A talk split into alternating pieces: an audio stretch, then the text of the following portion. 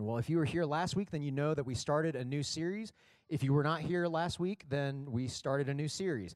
Uh, it is called The Fellowship of Sufferings, and uh, Josh Knight did a great job of just introducing this series last week, uh, just uh, talking about the meaning of suffering and that. Man, no, nothing is wasted for the for the believer. That the suffering is not wasted, and so, man, I'm excited to hear uh, just him teach today. And so, um, today's passage comes from Second Corinthians chapter 12, and that's verses 7 through 10 and so uh, if you if you don't have a bible we've got one in the seat in front of you uh, under the seat in front of you. And uh, man if you don't have a bible of your own we would love for you to take that. Um, but man here at flourishing grace we believe that this is the authoritative word of god that it is holy and that he speaks to us primarily through his word. And so uh, just in reverence to that would you stand would you stand with me and hear the word of god? Again this is Second corinthians chapter 12 verses 7 through 10 it says this So, to keep me from becoming conceited because of surpassing greatness of the revelations, a thorn was given me in the flesh, a messenger of Satan to harass me, to keep me from becoming conceited. Three times I pleaded with the Lord about this, that it should leave me, but he said to me, My grace is sufficient for you, for my power is made perfect in weakness. Therefore, I will boast all the more gladly of my weaknesses, so that the power of Christ may rest upon me. For the sake of Christ, then, I am content with weaknesses, insults, hardships, persecutions, and calamities. For when I am weak, then I am strong. This is the word of the Lord. You may be seated. Amen. Amen. Thanks, John. Morning, Flourishing Grace. How are we? Wow. Okay. Oh, live, lively, lively. I see how it is. I see how it is. All right, well, let's wake up. We got we got we got some work to do uh, this morning. My, for those of you who are new, uh, my name is Josh Knight. I'm the pastor of preaching in Vision here at Flourishing Grace. And, and as John said, uh, we entered into a new series last Sunday, uh, the Fellowship of Sufferings, um, and it's coming from. Um, really two locations, right? Biblically, right? We're pulling this from uh, Philippians 3. We talked about that last Sunday. We'll talk about it more today. And it's coming from a book called The J Curve uh, by a guy named Paul Miller. Some of our staff read through the J Curve last uh, summer and last fall um, and just said, from, from there, we said, man, this is something that our, our church, or congregation needs to kind of be awakened to. And so we actually got a bunch of copies of the J Curve. They're out there in the lobby. Uh, those are $15, which is $8 cheaper than Amazon. We beat Amazon. Take that, Jeff Bezos. Yeah? Just kidding. Um, but seriously, uh, it's cheaper than Amazon. And uh, if you are in a path group, uh, which, which uh, John just talked about path group, the path group course is coming up. If you're in a path group and you, as a group, you'd say, man, let's go through this together. Let's take a deeper dive into this idea of the J curve, into the idea of a fellowship of sufferings. And you want to do that with your group. Um, as a path group, I mean, what we'll eat, the church will eat $5 off of that. So 10 bucks if you say, man, my path group's going to go through this book together. Uh, so 10 bucks if you were going to go through it with your path group, uh, 15 uh, if you just want to read it on your, on your own.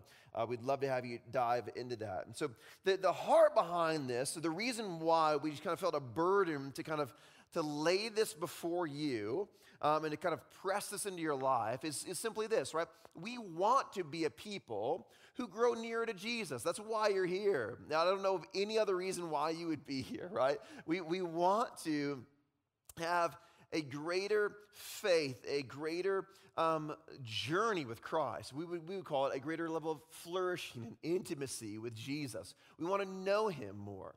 And, and I said last week that suffering, suffering is uh, one of the most fundamental ways in which we increase our relationship with Jesus. So it's one of the most, it's a, it's a prerequisite, is a fundamental necessity to intimacy with Jesus, is what I said last week. It's a fundamental necessity. So many of us have made New Year's resolutions and made these commitments to read my Bible every day and to pray and to, to attend church and to grow in my faith. And we, we, we miss this idea that suffering throughout the scriptures is a fundamental necessity to intimacy with Jesus. And what we do every day of our life is we run away from it, right? We, we come home after a, a long day of, of, of just stress and anxiety in the office, right? And I just want to drink a beer and watch Sports Center or turn on Netflix and just numb it, right? I don't want to think about it. I don't want to engage it. I want to sweep it under the rug. Or if you're super type A, right, I'm just going to put my head down, pressure through suffering, and come out on the other side and just forget about it and move on, right? I'm just gonna deal with it and move on. Like, cut it, sever it, move on. Like, whatever I can do to numb myself from this, to avoid this, to pretend like life is not one suffering moment after another suffering moment.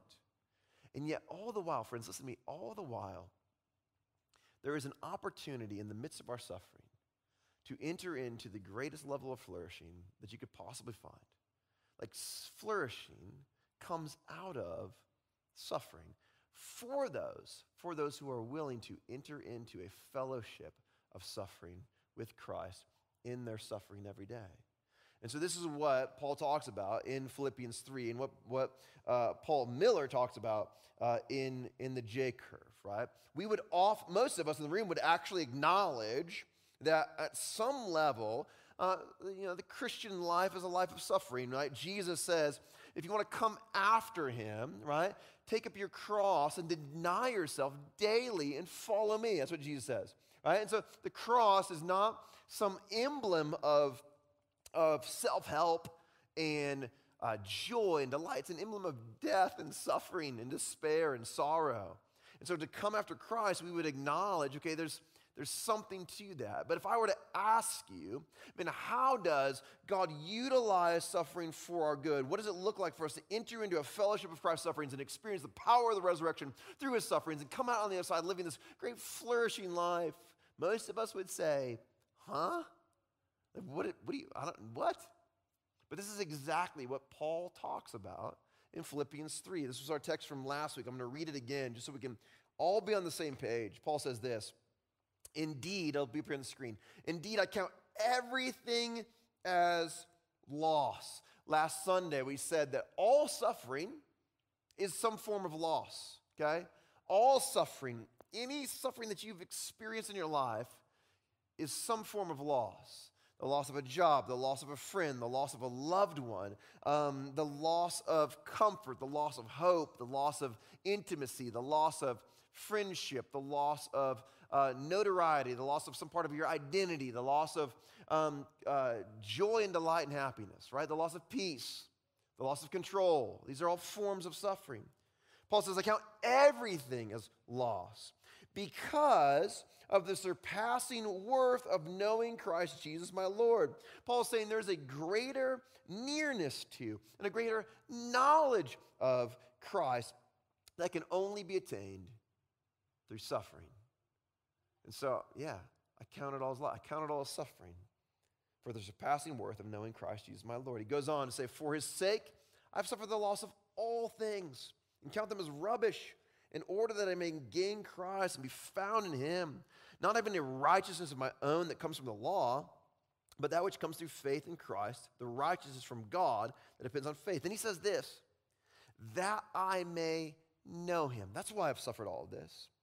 In the power of his resurrection, that I may share in his sufferings, becoming like him in his death, that by any means possible I may attain the resurrection from the dead. Okay, that's what we walked through last Sunday. And it felt like for me, when I walked away from last Sunday, I was like, oh my goodness, this is this is a lot. Okay? Eh, this is something that is not normal for us.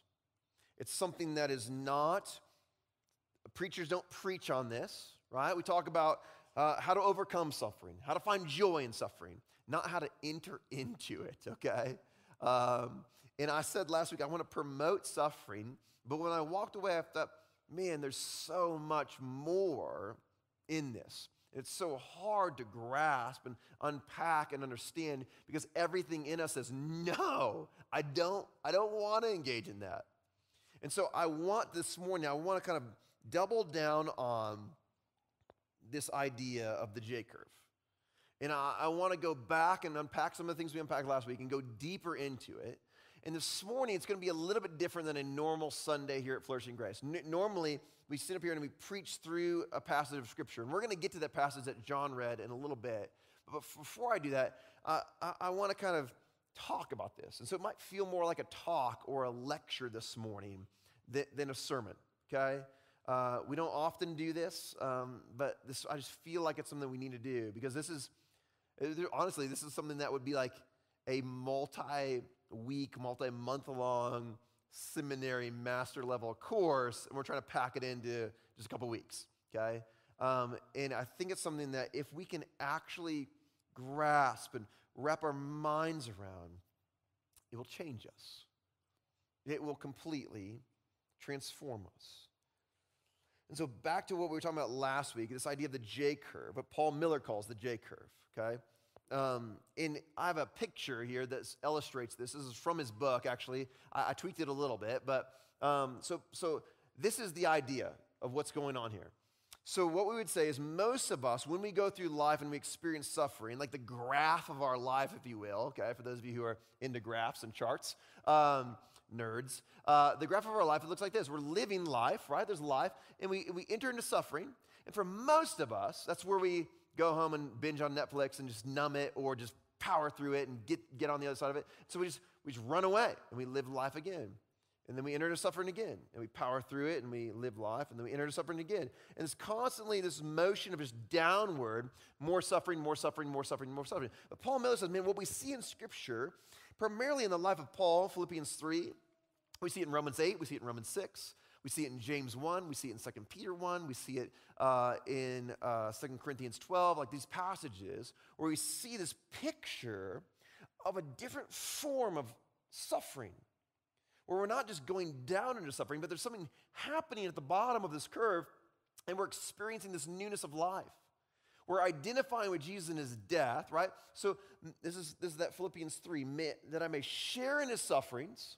We're going down into it, but then there's this transformation that happens there at the bottom where we begin to kind of give this over to Christ and we're living to Christ. We're, we're becoming like him in his death. We're identifying with him. There's a greater nearness, a greater intimacy. And we, we raise, we experience the power of his resurrection. We experience the power of the Spirit in our life that brings spiritual gain from this. From our loss comes spiritual gain, right? Spiritual gain, not, not, you know, I lost my job and now I have a better job. That's not what we're talking about here. Um, I lost some money, now I have more money. I lost a loved one, but now I have a better loved one? No, I just kidding. I don't know. We have spiritual gain. We have spiritual gain where, we have a greater nearness and a greater intimacy with Christ and a greater Christ likeness in our life. This is what the J curve is it's a daily dying and rising with Christ through a fellowship of sufferings. In our suffering, we are identifying with Christ in his death and depending on Christ more and more.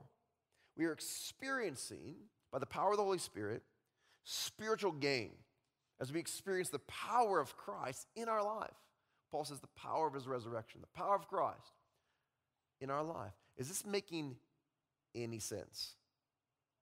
No. Okay. So I thought we're doomed. Here's the reality we will find more joy, more intimacy with Christ, more spiritual gain in our suffering if we learn how to do this than we will anywhere else. Okay? Um, Rankin Wilbourne, who, who wrote a book all about kind of this nearness to Christ, union with Christ. How do I live my life experiencing a greater measure of the Holy Spirit on a moment by moment basis. And in it, he has this whole chapter on suffering because it's a, it's a requirement. It's, just a, it's, just a, it's, a, it's a necessary means to greater intimacy. And he, says this he says, Nothing can cause you to lose heart like suffering can. If you don't tap into this, it's just going to drive you lower and lower and lower and lower. Right? It's going to cause you to lose heart. Nothing can do it like suffering. But Neither can anything lead you into God's heart like suffering can. If you let it, that's the peace, that's the J curve. If you let it, suffering can drive you like a nail into the heart of God. the great prince of preachers, Charles Spurgeon, who was, uh, he was a man who uh, dealt with a lot of suffering in his life, uh, lived with, with chronic depression and some health issues. Um, he said this He says, I'm afraid that all the grace that I have got from my comfortable and easy times and happy hours might almost lie on a penny. Right? It's tiny, it's a small amount of grace from all my happiness and comfort. But the good that I have received from my sorrows and pains and griefs is altogether incalculable. I can't measure, I can't fathom it, I can't measure it. He goes on to say, Affliction is the best bit of furniture in my house. It is the best book in the minister's library, right? We have so much more to gain from suffering than we do from joy if if we will learn to be a people who enter into it. Suffering for the Christian who enters into a fellowship of suffering is a radically transformative experience. But again, if we allow it, if we can learn to turn suffering into spiritual gain, there's nothing in this world that will bring us closer to Jesus. Help, him, help us to know him more and become more like him. And so, what I want to do this morning is I want to kind of, kind of walk into what Paul Miller calls the J curve. I want to kind of show you kind of step by step what this looks like. Uh, and then we're going to get into uh, the text that John read earlier from Second uh, Corinthians. And in that text, it's kind of, it'll kind of be a hard shift because Paul Miller talks about these kind of three different um, forms of suffering that can lead us into the J curve, right? We have the love J curve, he calls it, the repentance J curve, he calls it, and then the suffering J curve, okay? And so we're going to look at the suffering J curve today. We'll look at the love J curve and the repentance J curve over the next two weeks, okay? But first, I just want to make sure that we understand a little bit more okay, what do we do? Like, how, how does this play out in our life, practically speaking? How does this play out? Well, step one, we talked about last week, is we, we simply see it, okay?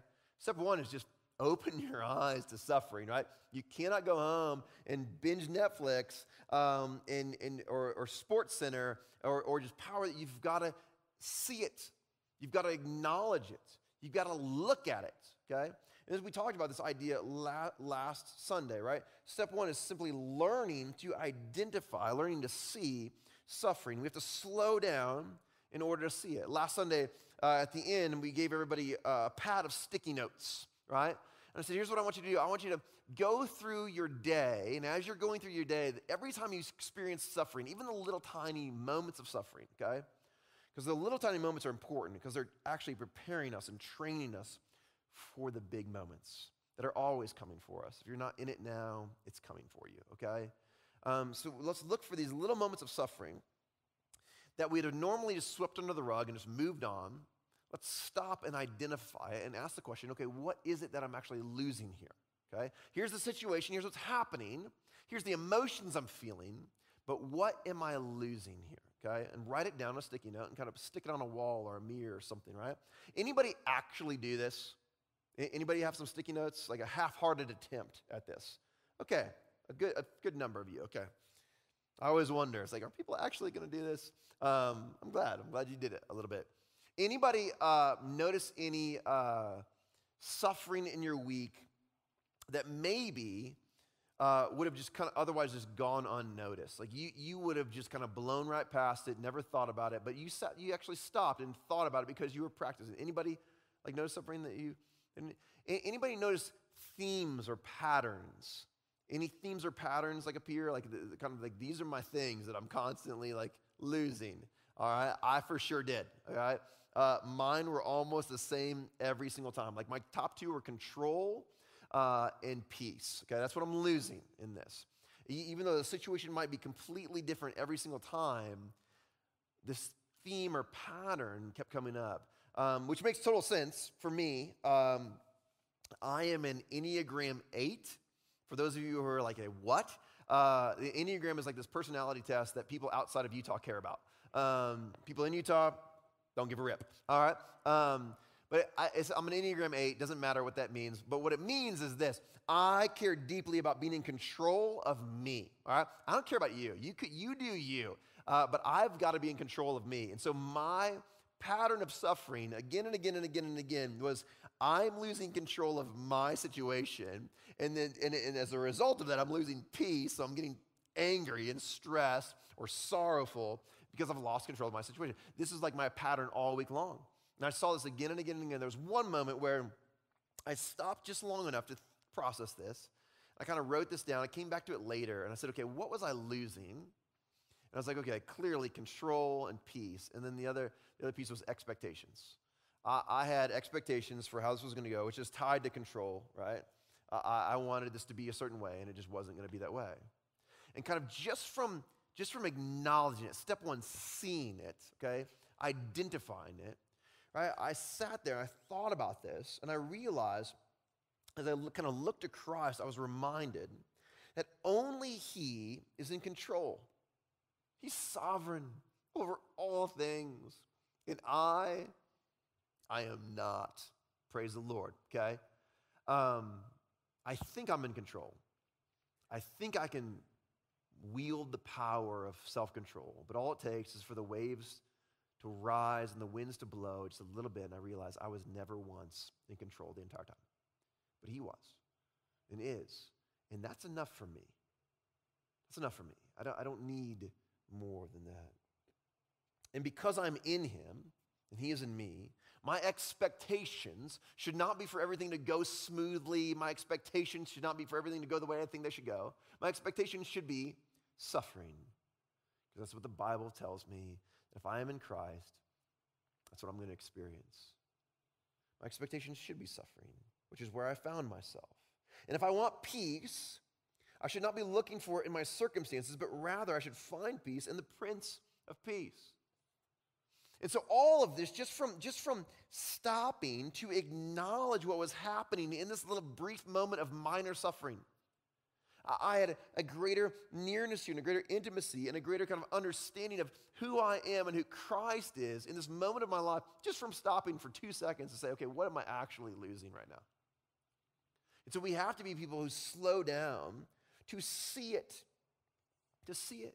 And that's not enough. It's not enough just to say, okay, what am I losing? Got it. All right, move on. We all know people who are very well acquainted with their griefs and their sorrows and their sufferings, and it just leads to more bitterness, right? You know the person, right? Who's just a curmudgeon.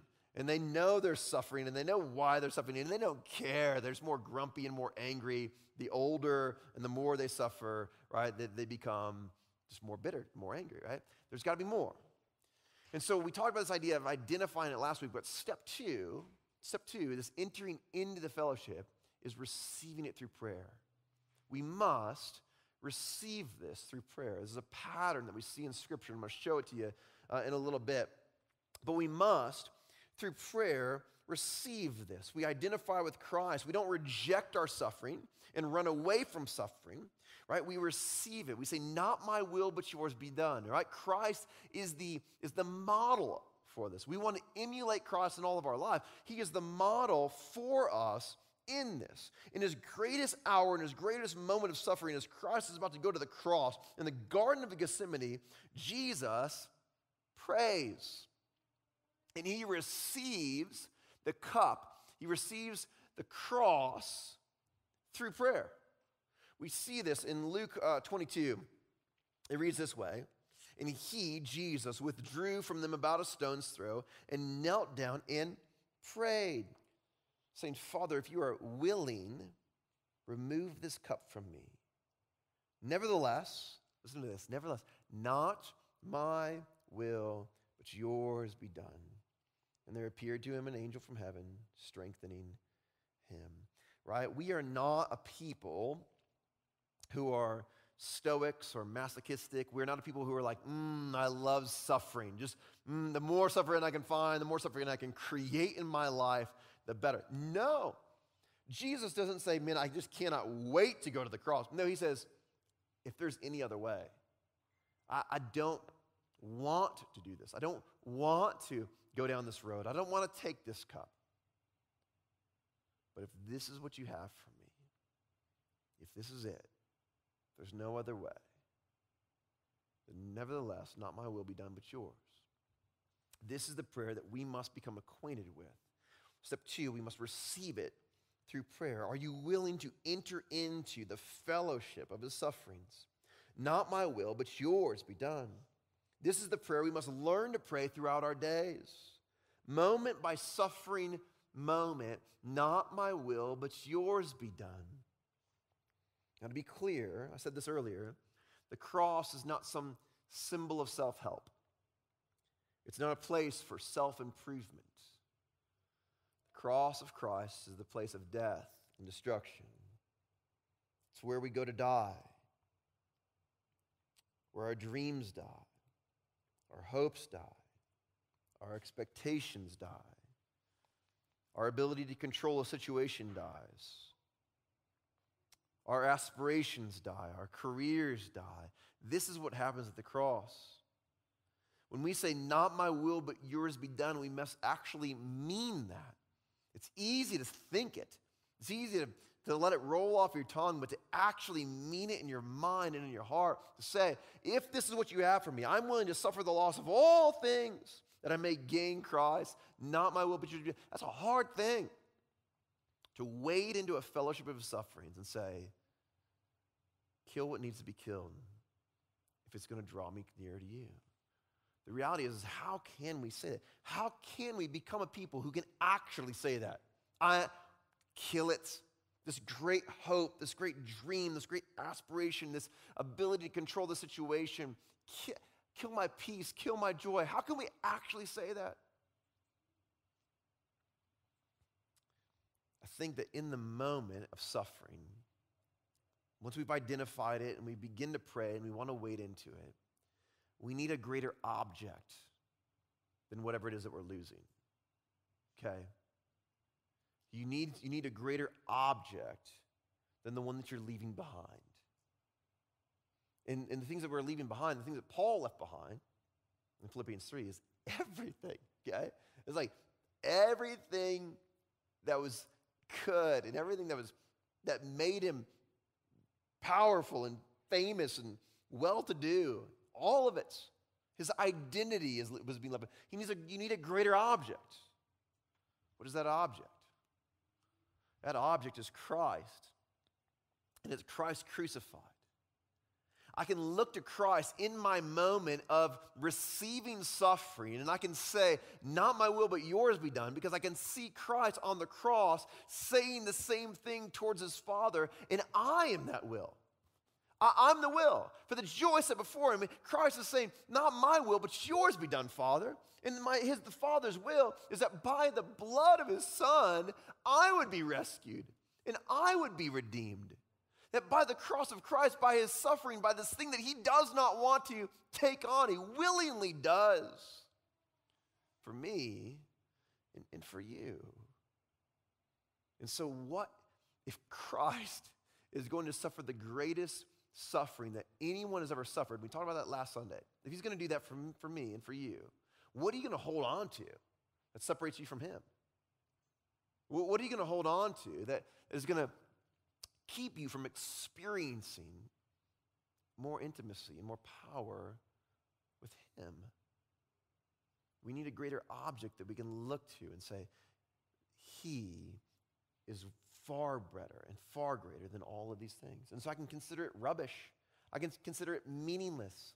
Not my will, because my will is silly in comparison to the will of God. All right, step three. So, step one, we see it. Step two, we receive it through prayer. Step three, resurrection and transformation, right?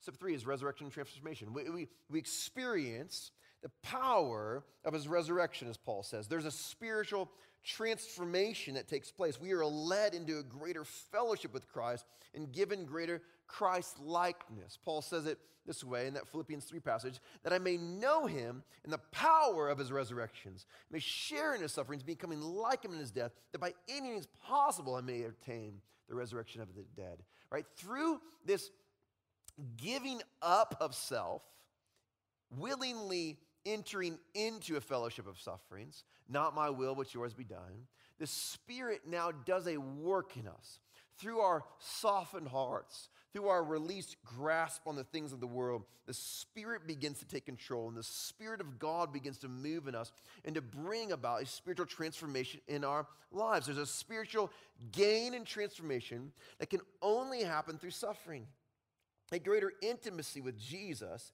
that cannot be found elsewhere, a greater experiencing of His grace and mercy and power that will not be found in the other moments of your life. We are transformed by him and by his power in the fellowship of his sufferings.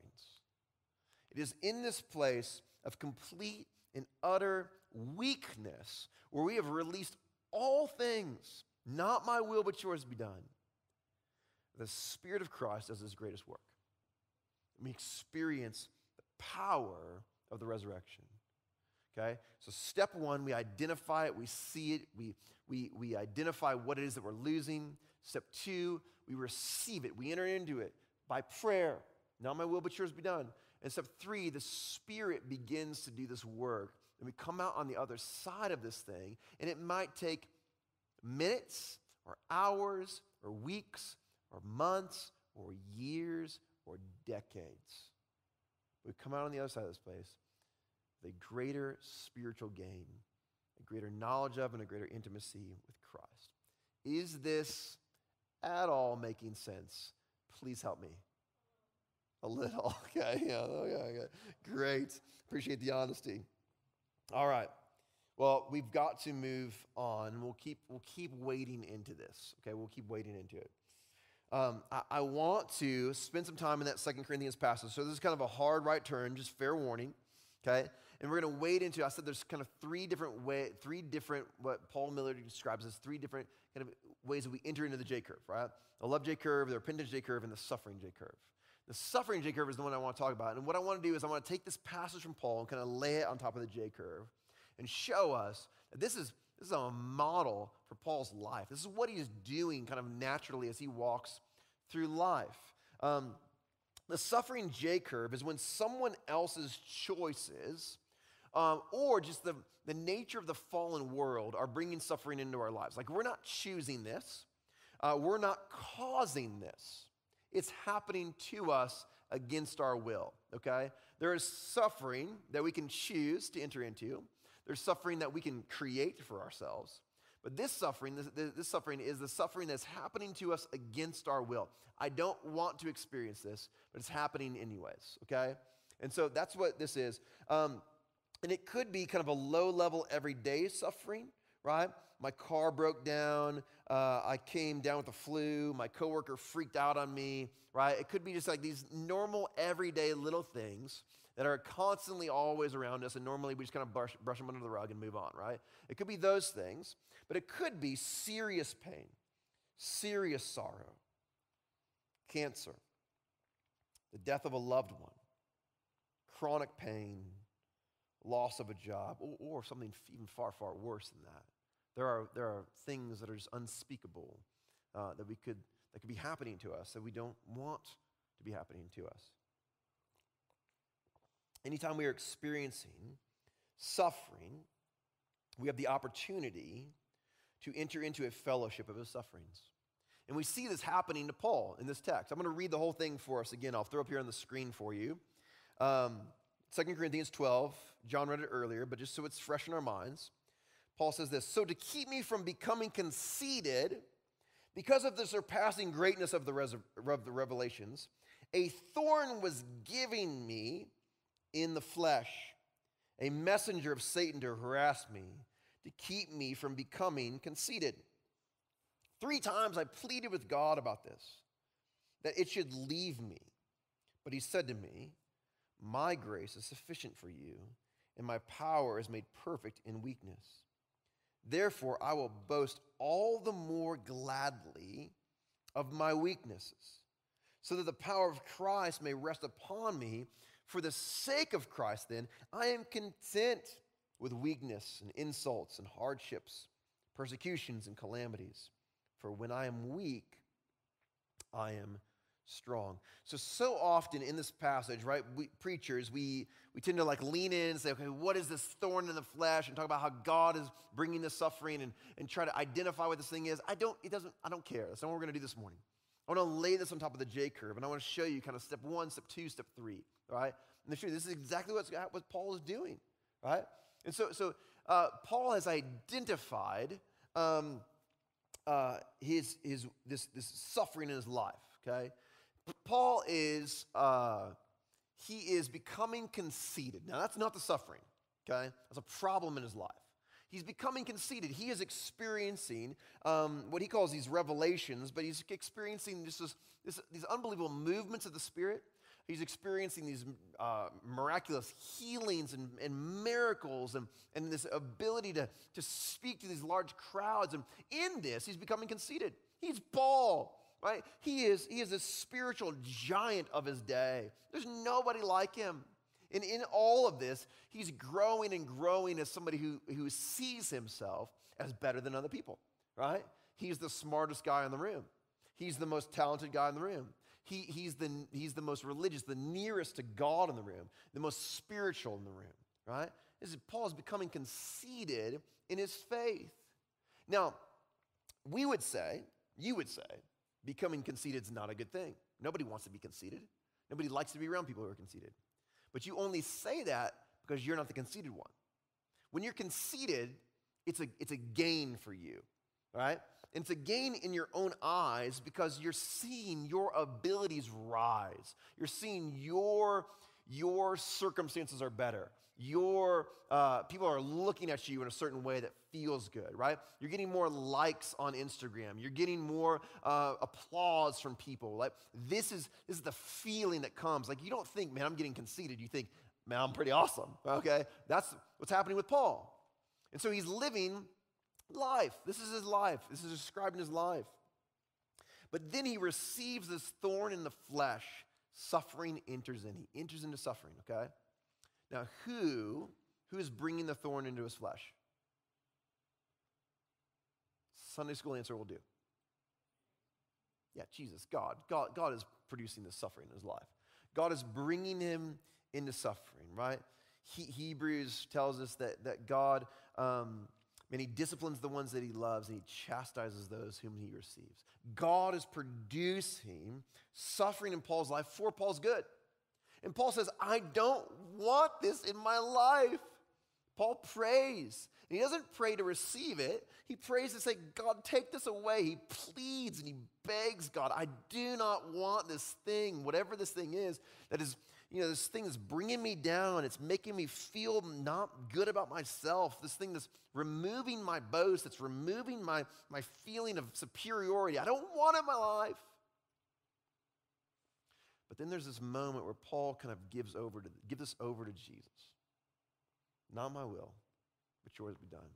I want to illustrate this for you real quick. Here's a picture of this on the J curve, okay? So Paul's living his life, but he's in danger of conceit, right? Becoming conceited, okay? Now, most of us don't see that, right, when it's happening to us. And this is Paul kind of looking back on this in retrospect. He probably didn't see it the whole time. But as he enters into suffering, I prayed three times, he's given this thorn of the flesh. That's the, that's the, that's the thing that begins this suffering in his life. And then there's that little arrow there on the J curve. That's the moment where Paul says, Okay, fine. If this is what you have for me, fine. Show me, teach me, reveal to me, draw me near to yourself through this. Okay? Not my will, but yours be done. Paul, at that moment, begins to experience a transformation. Paul's awakened to something. He's awakened to his location, right? Suffering dislocates us, okay? For those of you who have entered into real suffering, okay, what is the result of just normal suffering? This thing happens in your, in your day, right? What are the emotions that we experience from suffering, okay? We experience anger, we experience anxiety, we experience stress, we experience uh, all these are, these are emotions that dislocate us. We forget who we are. And usually, suffering results in more sin from us, okay? It results in me getting angry at my kids. It results in me uh, getting stressed out and panicked and, and, and, and losing faith that God is sovereign and that He's in control. Usually, suffering dislocates me, it causes me to forget who I am, who I am in Christ, who I am as a father, who I am as a husband, who I am as a pastor. Suffering causes us to, to lose the narrative. And the J curve, the J curve is the narrative that we are being invited into an opportunity to enter into the sufferings of Christ. And so Paul has been dislocated in his, in his suffering, but now he's kind of given this over to Christ and he's relocated he was reminded okay, my story, my life is not about me and my gain and my kingdom and my things. It's about Christ. My life is a daily dying and rising with Christ. That's what my life is, and it's for Him. He's King. His glory, not mine. Paul's reminded of who he is in his story. I'm the one who's weak. I'm the one who's broken. I'm the one who's suffering. I'm the damsel in distress. I'm the one who is in need of rescue. That's who I am. I am not the hero of my story. Paul's reminded of who the hero is in the story. Christ is the hero. Christ is the near and present help in our time of trouble.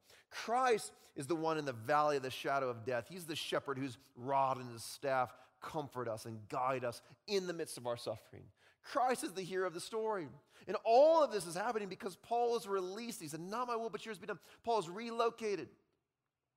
And there's a spiritual transformation that takes place in Paul's life as he begins to realize these things. He realizes, as Christ says to him, My grace is sufficient for you.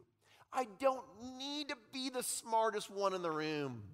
I don't need to be the most powerful or the most spiritual. I don't need to be the wealthiest or the richest or the greatest. Christ's grace is sufficient.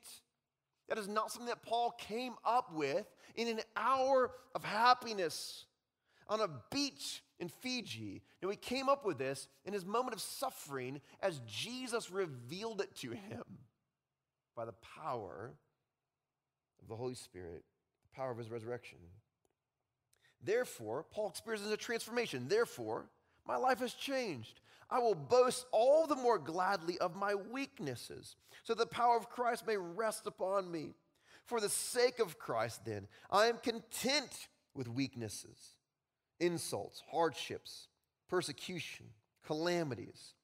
For when I am weak, then I am strong. Again, these are transformations that are bringing greater Christ likeness, greater Christ intimacy, like greater nearness to Christ into Paul's life. And they didn't come because he had a good day in the office.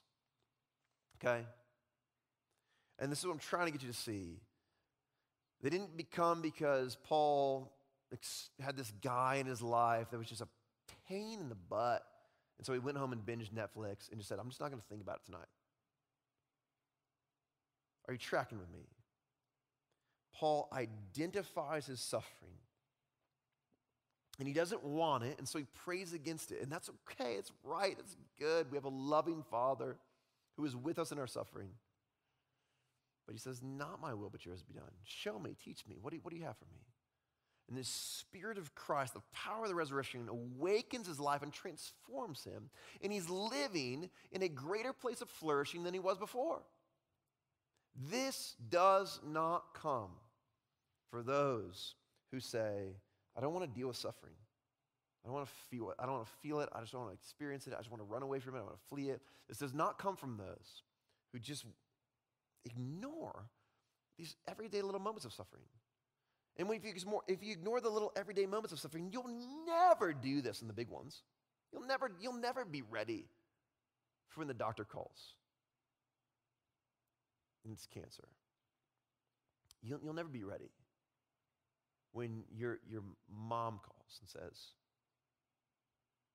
Your dad's not well. You'll never be ready in that moment. But it's only in, the, in these little moments when we learn to identify our little moments of suffering that we can actually enter into a fellowship of Christ's sufferings and experience this spiritual transformation that comes as a result of the Spirit in our weakness, producing the power of Christ. And so the question for you, the question is simple Are you ready? Are you willing to grow in your relationship with Jesus, even though it's going to cost you everything? Are you willing to say, Not my will, but yours be done?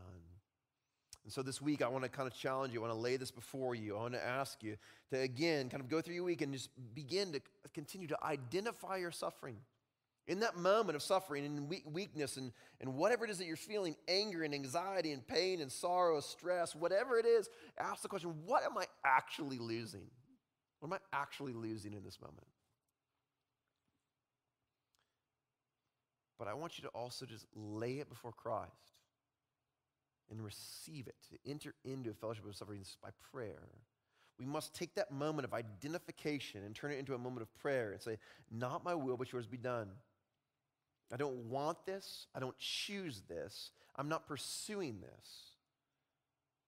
But if this is what you have for me, show me. Do a work in me that I could not do on my own. Do a work in me that no, no amount of joy will ever produce. And allow the Spirit to do that work in you. And look for it. What is Christ showing you? How is he drawing you nearer to himself?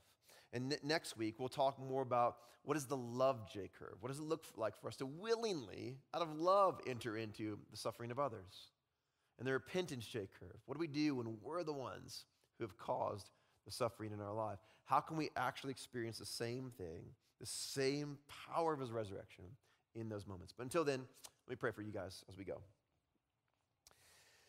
Jesus, this morning we just acknowledge that you have suffered more than any of us ever will or ever could even imagine. And therefore, we have a, a God, a loving and a tender and a merciful God who wants to draw near to us. You are not some distant God, some distant being or creature. You are a God who has become human, who has entered into our suffering and our brokenness. And God who, in our suffering, invites us to draw nearer to Him. And so help us this week. Help us to see our moments of suffering. Help us to be able to identify them and to think well and write about them. Help us to release them and to enter into a fellowship of your sufferings through prayer, surrendering of the will of our lives to you. And then would you do a work in us? And the men and women of flourishing grace that could not otherwise be produced by human hands. Might we experience the power of your resurrection in our lives this week. I pray these things in your sweet name. In the name of Jesus. Amen.